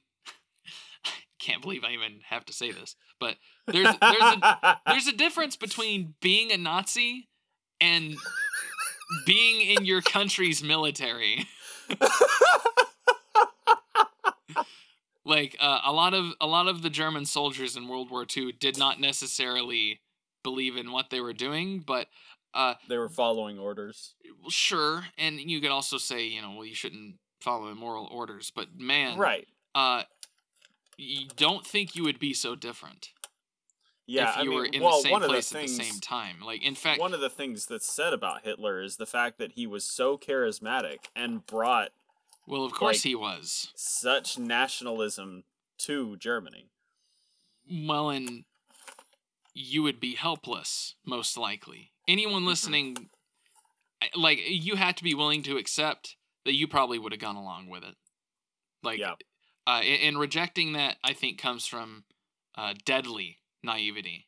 Like, you, Mhm. you have to be able to accept that because if, if you don't recognize that, you're most likely going to go right along with something else that could be just as, if not, just just as bad, if not worse, or or not even that bad, because you know Nazi Germany's pretty bad.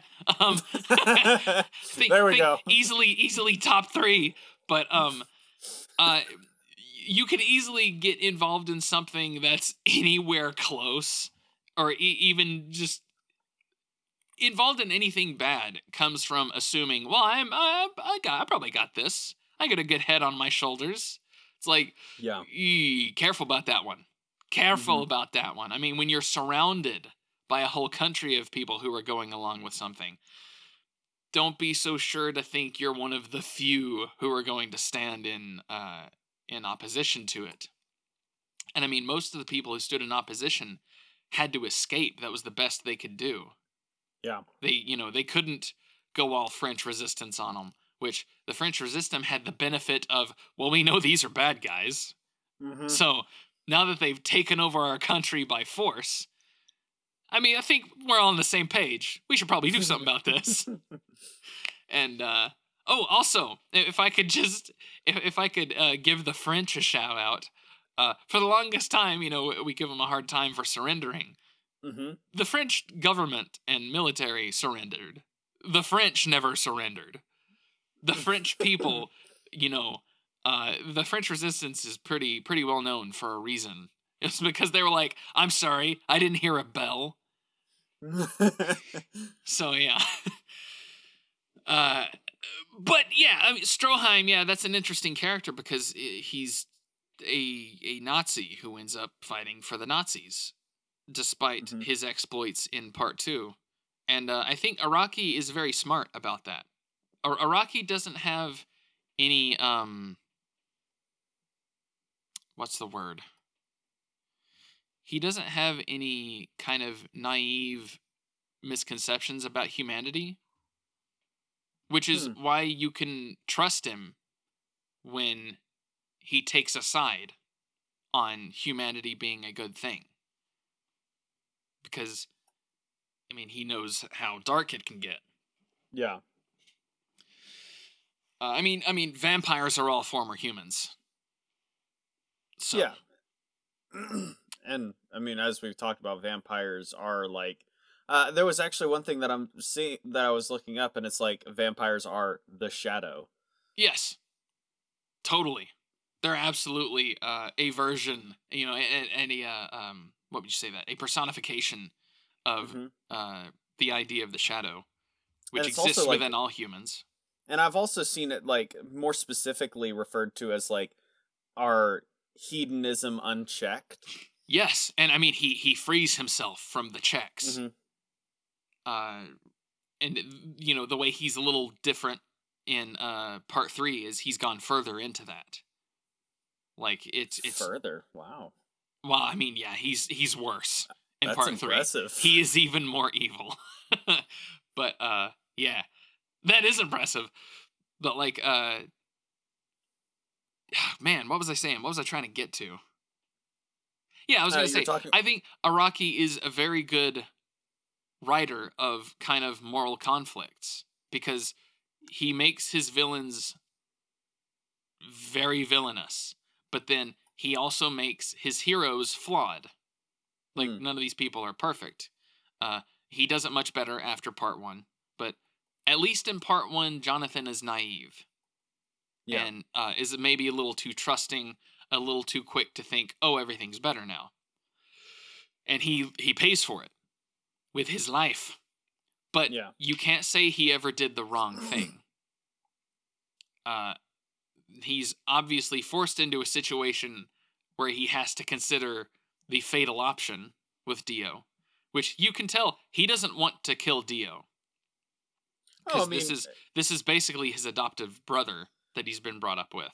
yeah. I mean, even so, bef- right before Dio turns into a vampire, I mean, he's like, I really don't want to do this, but you Yeah. need to turn your or like we need to turn you into the police. Like you've been poisoning my dad, our dad. Yeah, it, it was like it was tragic to him that Mhm. he was going to have to see Dio get arrested. But Dio, you know, Dio just keeps going further and further and further. And then in that moment, Jonathan's like, I have no other choice and I'm going to die. He's going to kill me. He's killed everyone else. Or not everyone else, but like, you know, he he had already killed some of the other Hamon masters. But like he was like, uh, uh, I can't remember what he said, what Jonathan said specifically, but he's like, it's clear to me that I have no choice now. Now, we've talked about this before. Mhm. I'm not a big fan of that one, especially uh, when it's done really clunkily in Dragon Ball Z, like in the Cell Saga. It it seems really forced, but um, with this one, it's convincing enough, and and Jonathan is not all powerful, so you can say that Jonathan is going to have to kill Dio because he's not strong enough to save him. Yeah. But you know, in the long run, this will probably be for the greater good, and it helps that Dio has become more than just a bad person. He's he's literally gone beyond Evil that. incarnate. Yeah. And you can also say that killing Dio is not killing a human. Th- this is now a predator of, of humans. Yeah. But that's that that can be dangerous. That can be a slippery slope. Where it's like, okay, well, So where do you define humanity? exactly. And this is a story. This is this is Yeah. symbolic. And right. and the the vampires in real life are all humans.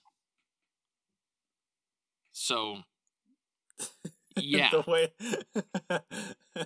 What? I- when you said the vampires in real life, and I was like, "Ooh, is Tim about to drop a hot take?" like, well, well, no, well, vampires are real. yeah, yeah, I, That is the hot take. You learn, oh, th- th- these things exist. I mean, zombies more exist. symbolically. Werewolves exist. I mean, I mean, but but symbolically, I mean, that's that's that is reality.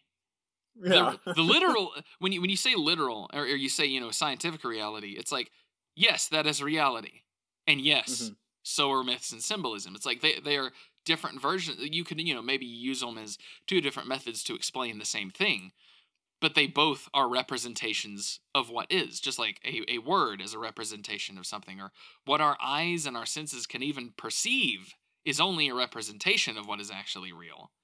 yeah.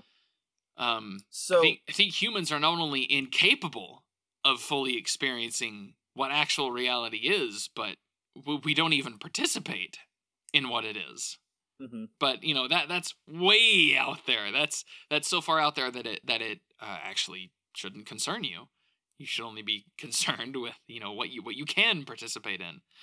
But um, sorry, So- you were gonna say something. yeah. So based on what comes after part one, would you consider either Zeppeli or Jonathan or both to be messianic characters? I mean, yes, I think both Okay. would have to be. I mean, Because Baron Zeppeli's is a little bit more on the nose because he knows he's going to have to die. yes. So it's Uh, it's a little more, little more in line with the original messianic story. But I thought that it was funny that both of them walked on water, and they are the only two people who who have walked on water. yeah, uh, I mean that. th- That's kind of that kind of cinches it right there. yeah. I mean that's a little obvious. Yeah, I it's said- a I said a very lot of- on the nose. A lot of part one is very on the nose, and Yeah. uh, Baron Zeppeli and Jonathan Joestar are basically without sin as far as we know. Mhm. I mean, uh, jo- there's no excuse for naivety, of course. Jesus was Mhm. not naive. Um, so Jonathan, sure, he, he's not perfect. He is naive, Right. but Baron Zeppeli, the only thing he's really guilty of was well, no, he was too naive too. His his backstory was uh, assuming too much good of people, yeah. And But uh, what was the- funny, and I think it was representative of like their dispositions, is like Zeppeli, um, when he was walking on the water, or I guess in his own way, prancing, um, uh, like he was able to stay on top of the water, whereas when uh, Jonathan was walking on the water, he was actually kind of like trudging through the water. Yeah, he he wasn't quite um like he said you're getting your shoes wet. Yeah. And I thought that that was like an interesting view of like now Zeppeli is more poised to be a messianic character, whereas it looks like Jonathan has a little ways to go. yeah. And I mean that was literally how it turned out. Yeah, exactly. Mm, That's what got me thinking about it because like I had a rough re- like memory of what was going on when they walked across the water, and I was like, "Ha ha! Oh, hey, wow!" Yeah. And uh I mean they kind of I mean their whole stories both of them is is self-sacrifice hmm like from the beginning. Like Jonathan constantly is just sacrificing parts of himself. Uh often they're they're useless parts, like his naivety and stuff like that. But Mhm. uh you know, he he's literally sharing his father and his home. He's having to make sacrifices for Dio. And in the long run, he becomes Jonathan Joestar Yeah, he you know becomes the self-actualized towering hero that uh, then leads to this line of glorious people yeah. so And I mean, like that right there. th- I mean, we've been talking about legacy and like the legacy that he left behind, but that all in and of itself, like, wraps up the tragedy and sacrifice and the potential in fighting for tomorrow. I mean, like, he is, in essence, all of those pillars wrapped up in one. yes and um baron zeppeli kind of gets the same treatment he is not the last zeppeli to appear in these stories Yeah. so Oh, uh, I'd forgotten about that. I forgot. Like, I knew that. Is there a, is there one in part three? I mean, I guess that that that would kind of be a spoiler. There is another one uh coming soon i'll just say that Okay.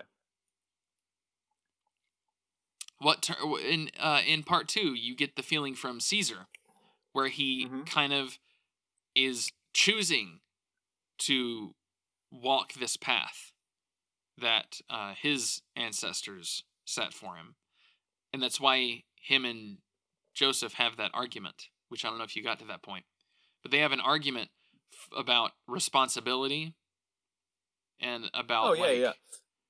I vaguely remember that. Like I said, that was a while back that I saw part two. But Yeah, like like JoJo's like, why would I care about the Joestars? Why would I care about my family? Like, th- what does that have to do with me?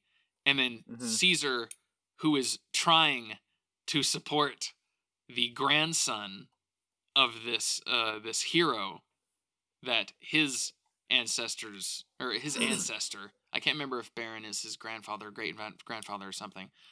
Uh, or even if like he's his uncle or something. Uh, you know, he he's kind of gone out of his way to go find the Joestar, and you know guide him like he did before. And Joseph is rejecting it, and Caesar, being young and not fully realized, Mhm. is like frustrated and he doesn't know what to do. He's like, "What do you mean? What are you talking about?" Like he can't just get Joseph to get in line, like Baron got Jonathan to get in line. Should have pinky punched him in the sternum. Yeah, man. Didn't use that move.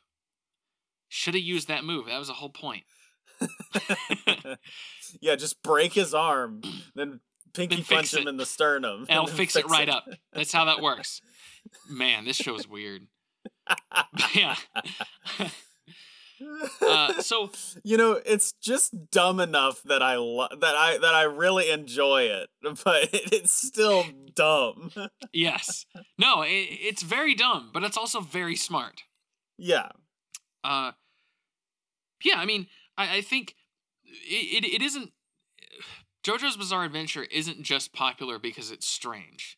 I don't think that would be Mhm. enough to carry it because there's a lot of strange things out there. The, there's more going on, and and I think it's because Araki.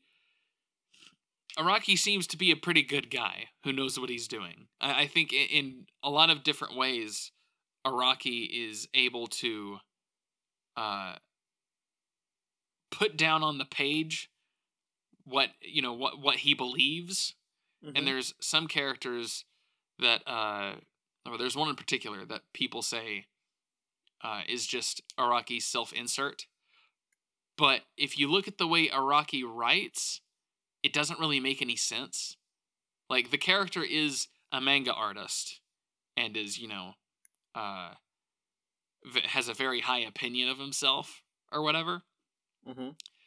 and Araki has written lots of side stories for him. And I think he likes writing for him because he's a manga artist, so it, it is sort of a self insert in that way, but his personality doesn't match. I think Araki's personality is much more in line with one of the Joestars. Hmm. Where uh, Rohan, who's the character I'm referring to, he's very self centered. He's very much like, uh, yeah, I, I don't like getting caught up in these people's lives. I don't want to have anything to do with this. They're annoying. You know, they're they have these uh these values that they're trying to stick to. Whereas Rohan seems like a bit of an incidental ally at one point, where it's like, you know, he he has a stand and he has abilities that are useful, but it's not exactly that he wants to help them.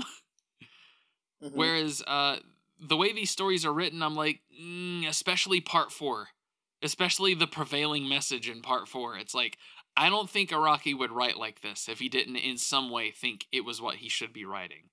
yeah. So, That's interesting. at, at the risk of spoiling more, I guess, it's hard to talk about. It's hard to talk about JoJo uh, parts in a vacuum because they are all so related to each other. But that's why you shouldn't skip parts. Yeah. So, what what was your best quote? I don't think that you said it. Uh, I, I think the Vikings one. oh, really? Yes, no, I, that one's so strong. Uh, other than that, I think my favorite quote is, "Neither his hair wields the blade." my my other be- my other favorite quote was, "My very blood is a symphony within me." Ooh, God, that's such a good one. Yeah, yeah. No, there there's some strong pulls in part one. Part one has a lot of a, a lot of good. uh It's got some good belt quotes. hmm That being said, are we convinced that this is belt? Um. Okay, so I I think that we should ask the question the the the final question. Okay.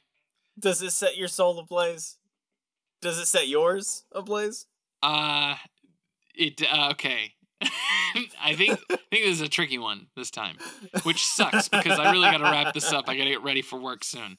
But uh this one's tricky in that when I first saw it, I was astonished that something this strange had flown under my radar. Hmm. And before I knew of the parts that came after, and uh, kind of the um, the surrounding opinion of part one and Jonathan, Mm-hmm. I think it definitely did.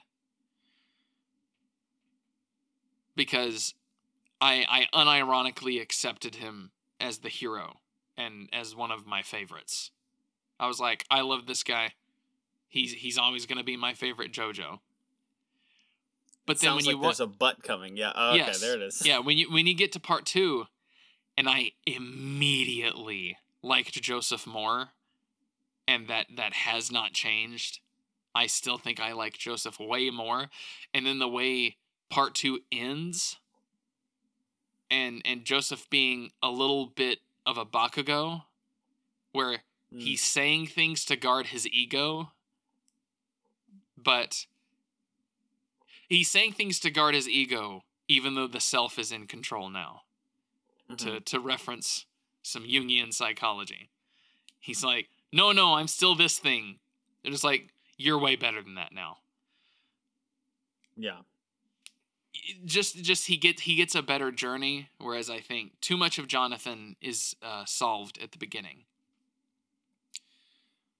Uh, yeah, I don't know.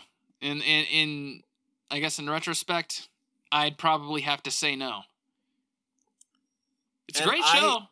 I would also I would also have to say no, at least for the first part. At least for Yeah. the first part. I would have to say no for it setting my soul ablaze. It's a good story. It's got some solid symbolism and some on the nose symbolism, but it's Yeah, solid. I mean, I'm not against on the nose stuff, man. I almost kind of get a little more hype about that stuff. but yeah, no, it it doesn't Not quite what we're looking for, I'd say. it That doesn't being said- rock me. Yeah. That being said, when I look at everything that I've seen together, and from what I hear, people have told me about the later parts, I think it has to. E- Especially, uh, I mean, there's there's a YouTube channel called Man of Passion that did a video on part four, and uh, I think part four has to. But of all, of all of them, part four has to fall into belt. Especially when you see what his power is. I think that JoJo is inspiring. I, I or I think that uh, Jonathan Joestar is in, inspiring, and literally, like when Speedwagon was like, "Truly, these guys are giants among men." Like yes. he is, he is the ideal man. yeah. This is what true masculinity looks like. Yes. Uh I mean yes, chivalrous masculinity. Well, no, just masculinity because masculinity is chivalrous. I'm not going to I'm not going to hear the opposite. Mhm. Like uh, I think what some people call toxic masculinity is the absence of masculinity, and that doesn't mean femininity. Mhm. Toxic masculinity also exists in the absence of femininity. Like, uh, Jonathan is is absolutely shaking the earth with his masculinity. Oh man, when he caught Erina with his broken arm. That was nuts. I was like, "Oh my god, I'm swooning for him now." but like uh yeah th- there's like and and then the what the other jojos go through joseph who is who is not very masculine in the beginning he's a bit of a coward he's a Mhm. cheater and a coward and it's like yeah he's winning but like at what cost Starscream. yeah he, he's basically yeah he's basically a good guy starscream in the beginning nice guy Starscream. but like yeah uh uh the the later jojos kind of get a journey to become more like jonathan which is Mm. what i think really fires me up much more so than uh jonathan already being a pretty good guy that then overcomes his naivety uh the the jojos later and the stories of the people around them later i think much better fit the bill Mhm. And I think if any one of them is belt, it is part four, and um, no part skipping. Got to Yeah. got to go through it all to get to part Yep. four. We'll get there. We'll get there. It'll take a while, but we'll get there. Yeah, part four is thirty nine episodes. oh my god. it's a big one. But uh, yeah, uh, the the powers of these characters. I mean, I mean, Hamon is is taking breath and using uh, what he describes. Uh, Baron Zeppeli describes it as it is life. You are using life, which is And like Yes? peace.